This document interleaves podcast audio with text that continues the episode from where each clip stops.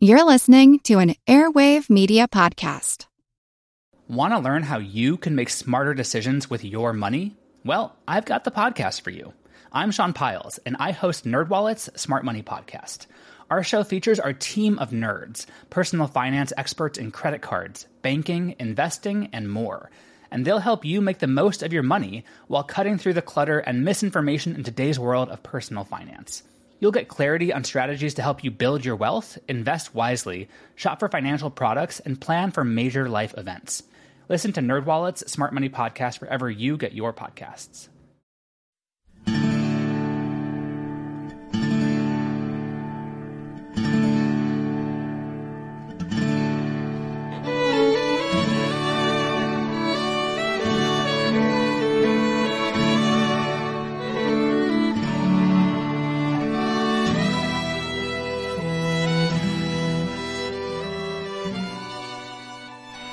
Everyone, welcome to episode 206 of our Civil War podcast. I'm Rich. And I'm Tracy. Hello, y'all. Thanks for tuning into the podcast. With the last show, as y'all recall, we returned to the Western theater of the war after a long absence. We talked about how the federal victory at Shiloh in April of 1862 was the exclamation point on all that the Union armies had gained up until that point in the West and it also seemed to open up brand new opportunities.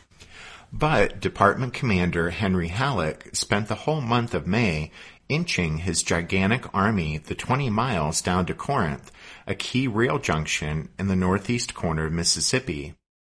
At the end of May, with Halleck finally knocking on the door at Corinth, Confederate General P.G.T. Beauregard, who had taken command after Albert Sidney Johnston's death at Shiloh, withdrew from Corinth under Halleck's nose and successfully retreated 50 or so miles south to Tupelo. With his capture of Corinth, Halleck was now astride the Memphis and Charleston Railroad, which was one of the Confederacy's major east-west rail lines. In the last show, we talked about how the prospect of campaigning in the Deep South presented Halleck with some daunting challenges, so he decided that rather than plunging southward after Beauregard, he would disperse his forces to consolidate the gains the Federals had made up to that point in the Upper South.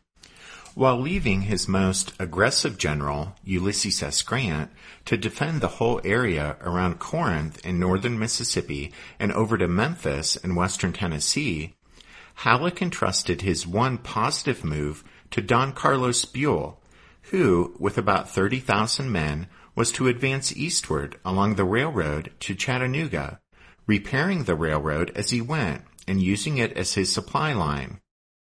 As we mentioned in the last episode, significant stretches of that rail line were already controlled by a federal division commanded by one of Buell's subordinates, Ormsby Mitchel. But Buell himself set a, very leisurely pace, and his anxieties about his supply lines were made worse by raids by Confederate cavalry led by John Hunt Morgan and Nathan Bedford Forrest. While Buell slowly advanced eastward toward Chattanooga, Halleck was called to Washington. From the capital, Halleck had looked like a man of decision and the architect of the Union victories in the Western Theater. And so in July, he was called to Washington to assume the position of General in Chief, which had been vacant since March. But with Halleck's departure, the period of unified Union command in the West came to an end, and Grant, commanding the Army of the Tennessee, and Buell, leading the Army of the Ohio, would now operate independent of each other once again, as they had before Shiloh.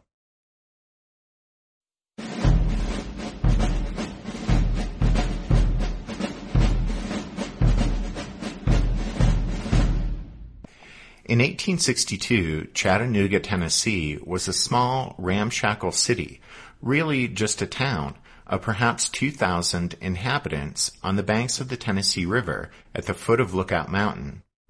From Chattanooga, railroads ran not only west to Corinth and Memphis, but also ran northeast through the Union sympathizing, rugged, and mountainous region of East Tennessee up to Virginia.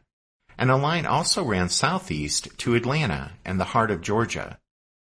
For the Federals, taking Chattanooga would be a big step toward Lincoln's long-held goal of liberating Unionist East Tennessee, would seal off the most convenient line of rail communications between the Eastern and Western Confederacy, and would open the door to federal penetration into Georgia. The task of defending Chattanooga fell to Major General Edmund Kirby Smith, who commanded the small Confederate Army of East Tennessee. Smith's task was complicated by the fact that he also had to defend Knoxville, 100 miles to the northeast, which seemed to be threatened by a Union division under the command of Brigadier General George W. Morgan. Just as an aside, but Morgan had been a West Point classmate of Kirby Smith's before dropping out because of bad grades. At any rate, Morgan's Federals had recently driven some of Smith's Confederates out of Cumberland Gap and occupied that key position, which was about 60 miles north of Knoxville.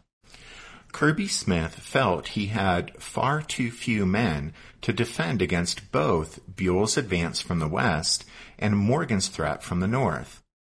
The only ray of hope for the Confederates in East Tennessee lay in the fact that Buell was advancing very slowly, partially because he was Buell, and partially because even as he was repairing the line of the Memphis and Charleston as he advanced, Confederate cavalry and rebel guerrillas were wrecking it behind him. Buell's slow progress across northern Alabama toward Chattanooga gave the Confederates time to react. The passive stance of the scattered Union forces Halleck had left in northern Mississippi placed no pressure on the Confederates in that sector, and so left the rebel troops free to move to counter Buell.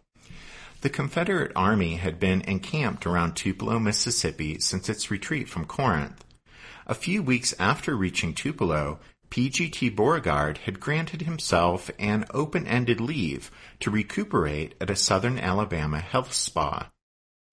Civil War commanding generals were not expected to take leaves, especially without permission from Richmond, and this was the last straw for Jefferson Davis.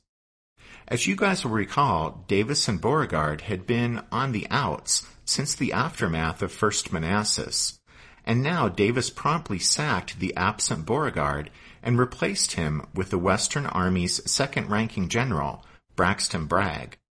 It was therefore to Bragg and to the authorities in Richmond that Kirby Smith appealed for help in stopping Buell and saving Chattanooga. But Richmond had no troops to send, and at first it seemed that Bragg was equally helpless to aid Smith, since Bragg needed to keep an eye on Halleck's originally much larger force at Corinth. Desperate, Smith continued his appeals for help. He urged Bragg to bring his entire army to Chattanooga and pledged that he would be glad to serve as Bragg's subordinate in the campaign that would follow. You see, Bragg outranked Smith, but since Kirby Smith had an independent command, he wouldn't have been, been required by military protocol to obey Bragg unless the two generals were actually together in the same place. So, if Bragg would come to help him at Chattanooga, Smith signaled that he would be happy to serve under Bragg. As the summer progressed, Bragg began to think that Smith's proposal might be a good idea. The Federals in front of Bragg had spread out in garrisons holding West Tennessee and extreme northern Mississippi.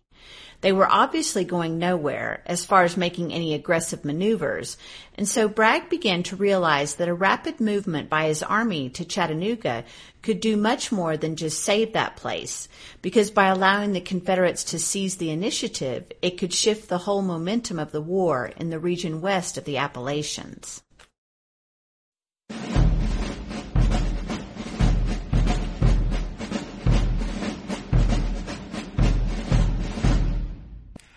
Having determined that he would move his army to Chattanooga, Bragg decided to leave detachments behind in Mississippi to counter the two chief federal threats to that region.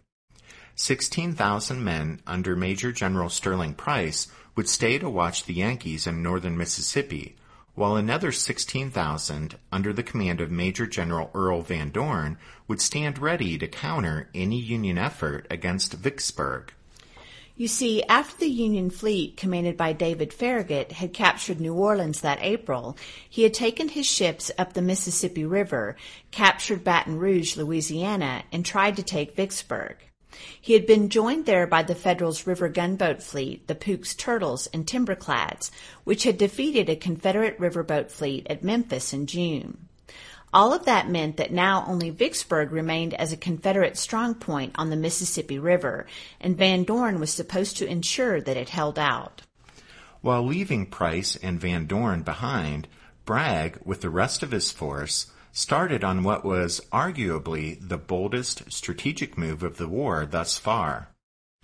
While his cavalry, artillery, and supply wagons proceeded eastward across northern Alabama at a safe distance from Buell's plotting Federals, Bragg's foot soldiers would take a roundabout railroad route to their destination. The 30,000 or so Confederate infantry would board trains and ride the rails down to Mobile, Alabama, where they would transfer to a different railroad for the ride up to Chattanooga. All told, it would be a journey of some 770 miles and was the most significant use of railroads in the history of warfare up to that time.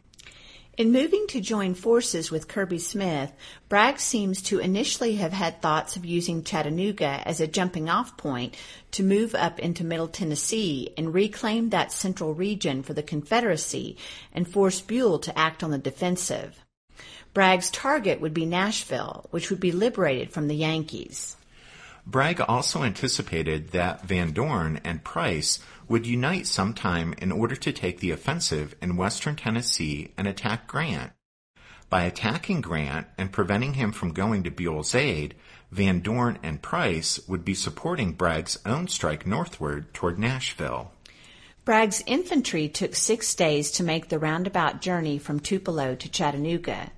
The first units arrived at their destination on July 29th, but with the cavalry, artillery, and supply wagons traveling separately, it would take time for the entire army to assemble. Bragg himself reached Chattanooga on the 30th.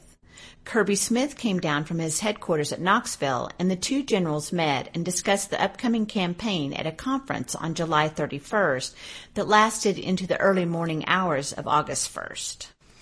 Bragg and Smith had a lot to discuss.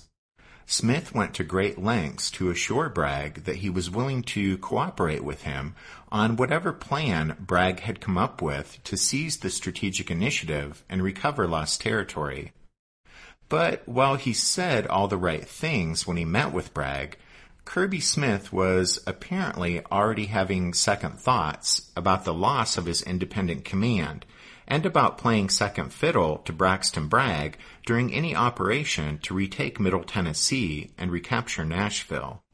When the two men parted ways on August 1st, after the conclusion of their conference in Chattanooga, Bragg believed that he and Smith had come to a mutual understanding as to their future course of action.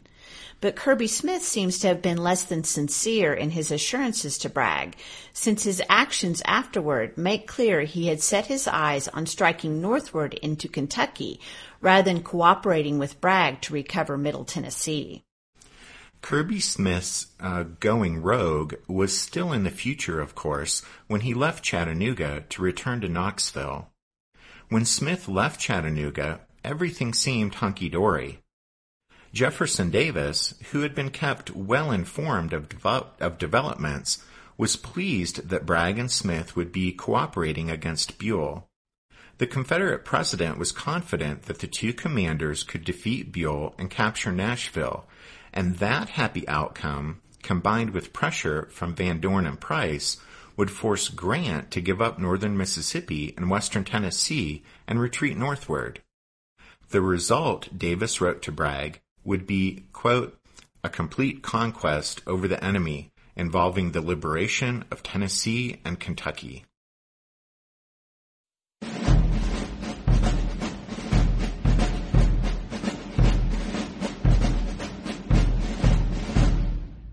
I'm Jane Perlez, longtime foreign correspondent and former Beijing bureau chief for the New York Times.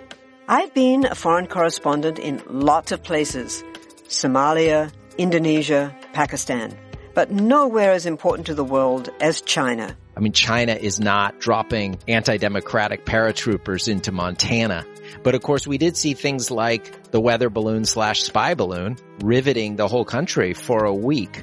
This is Face Off, an eight-part series in which we'll take you behind the scenes to key moments in the tumultuous US-China relationship. We'll speak with a diplomat, a spy, a tech reporter, a US admiral, even Yo-Yo Ma. Plus, my pal and noted China historian Rana Mitter joins the conversation. We'll look at what's driving the two nations apart and explore whether anything can help bring them back together. Face Off launches April 9th.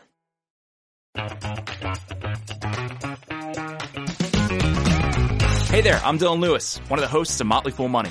Each weekday on Motley Fool Money, we talk through the business news you need to know and the stories moving stocks on Wall Street. On weekends, we dive into the industries shaping tomorrow and host the experts, authors, and executives that understand them. Tune in for insights, a long-term perspective on investing, and of course, stock ideas. Plenty of them. To quote a listener, it pays to listen. Check us out and subscribe wherever you listen to podcasts. When he met with Bragg, Kirby Smith had hidden his true intentions behind assuring words and a cordial relationship. But as soon as he returned to his headquarters in Knoxville, Smith cleverly began to alter the course of events to suit himself. Since Bragg's entire army would take some time to reach and ready itself at Chattanooga, it had been agreed that Bragg would forward the first two divisions to arrive to Smith. Thus strengthened, Smith would move against Cumberland Gap and retake it.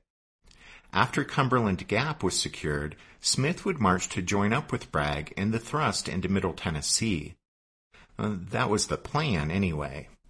But on August 9th, Smith told Bragg that even with the two divisions from Bragg's army, which were Bragg's best units, by the way, but Smith said that taking Cumberland Gap wouldn't be so easy after all. Morgan's Federals there were equal in numbers to Smith's force, and the Yankees had stockpiled an enormous store of supplies. Smith pointed out that even if he were to cut Morgan's line of communications, which was easy enough to do using some nearby smaller passes, Morgan could still hold out in the gap itself for a good long while. Rather than get tied down in such an operation, Smith suggested that he bypass Cumberland Gap and strike directly up into Kentucky. Ambitious and impatient, Kirby Smith was already indicating that he had no intention of losing his independent command and joining forces with Bragg to clear Middle Tennessee. Bragg responded on August 10th with a confusing mixture of caution and enthusiasm. He reminded Smith that Buell's army was the biggest obstacle to a successful invasion of Kentucky, and that together they had a good chance of defeating Buell, but that if they operated separately, the entire campaign might be in peril.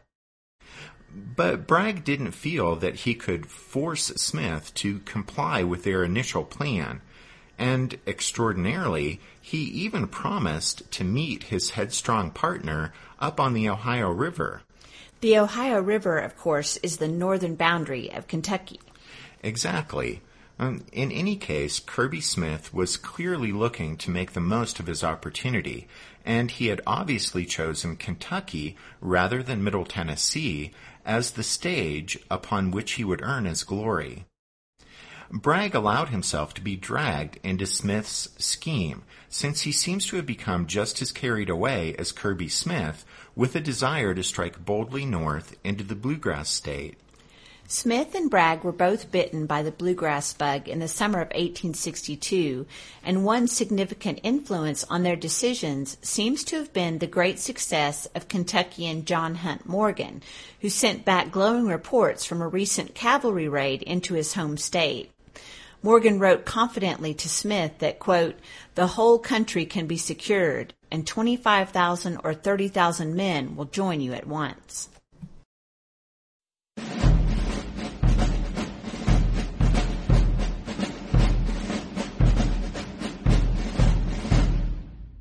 The flow of events seemed to favor major Confederate offensive action in the summer of 1862.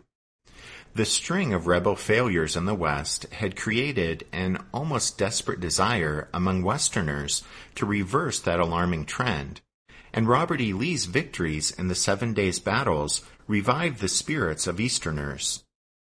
Jefferson Davis received a great deal of pressure and encouragement to push Confederate armies northward that summer, and everyone expected great, spectacular gains by Southern arms. The Confederate congressional delegation from Kentucky consistently implored Jefferson Davis to free their home state.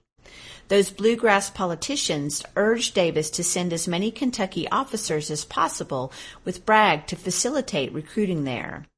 Enthusiastic supporters of the invasion predicted 40,000 men could be signed up for the Confederate Army in Kentucky, since the population, they said, was tired of squirming under the, quote, oppression and tyranny of the Lincoln authorities.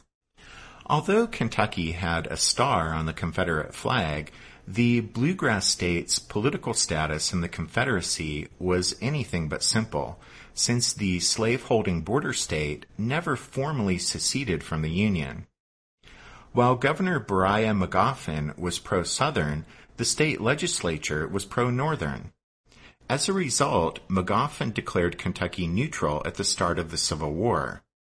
That policy broke down in September 1861, however, when the Confederates blundered by making the first military move into the state and as a result, Kentucky's fence-sitting days were finally over, and she would stay in the Union.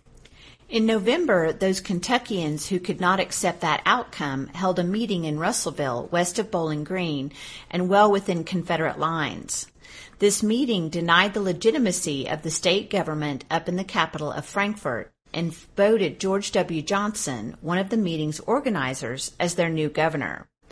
Johnson immediately applied to Richmond for the Bluegrass States admission to the Confederacy, which was granted on December 10th. Johnson established his headquarters at Bowling Green and then retreated from Kentucky with Albert Sidney Johnston after the fall of Forts Henry and Donelson. Johnson served as a volunteer aide for fellow Kentuckian and Confederate General John C. Breckinridge, and at Shiloh he fought in the ranks of the 4th Kentucky. On the second day of fighting there, Johnson was hit twice and left on the field when the rebels retreated. A federal officer, Brigadier General Alexander McDowell McCook, who had been a pre-war acquaintance of Johnson's, found him and saw to his care, but Johnson died a few days later. Johnson's replacement was Richard C. Hawes, who was also a refugee. Hawes aggressively lobbied Jefferson Davis for Kentucky's liberation. Davis needed little persuading. The Confederate president, who was acting as his own general in chief, tried to coordinate the movements of Bragg and Smith in the West with Robert E. Lee in the East, but that was easier said than done. Lee sent a letter to Davis approving of the movement into Kentucky by Smith and Bragg, noting that, quote, it would produce a good effect, end quote. But Lee couldn't wait until the Western generals moved to begin his own offensive. Lee was planning a strike north from the Richmond area against John Pope by early August. Lee had to strike quickly before McClellan withdrew from the peninsula and linked up with Pope. There was no way, though, that Bragg or Smith could move that quickly, so there would be only a loose coordination of effort between the Confederate offensives that summer in the East and West. And so by the middle of August 1862, the entire strategic picture in the Western theater of the war was on the verge of a dramatic turnaround. The string of federal successes from Forts Henry and Donelson to Corinth was long since over, and the Confederates were on the move. The rebels were beginning the campaign to invade Kentucky with a divided command structure and with strategic goals that seemed to change on a weekly basis and supplies would be a constant problem for them. But the Confederate soldiers were eager for action, keen to strike at the Yankees, and they started out on the campaign with enthusiasm.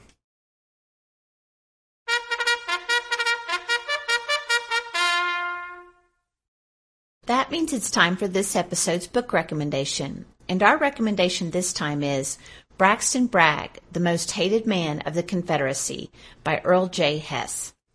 Uh, as far as the subtitle of this biography, uh, well, spoiler alert, but yeah, Bragg wasn't very well loved in his own time, and historians have continued to pile on down through the years. But here, Hess's treatment in this biography offers a more balanced view of Bragg as a man and as an officer, so it's well worth checking out. Don't forget you can find all of our book recommendations at the podcast website, which is www.civilwarpodcast.org. Also at the website, you can find links to the show's Facebook page and Twitter feed.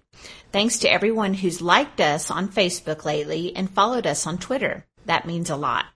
Yep, uh, and then as we wrap up this show, we'd like to thank the newest members of the Strawfoot Brigade, Jared, Mike, Brian W., Matthew, and Brian D.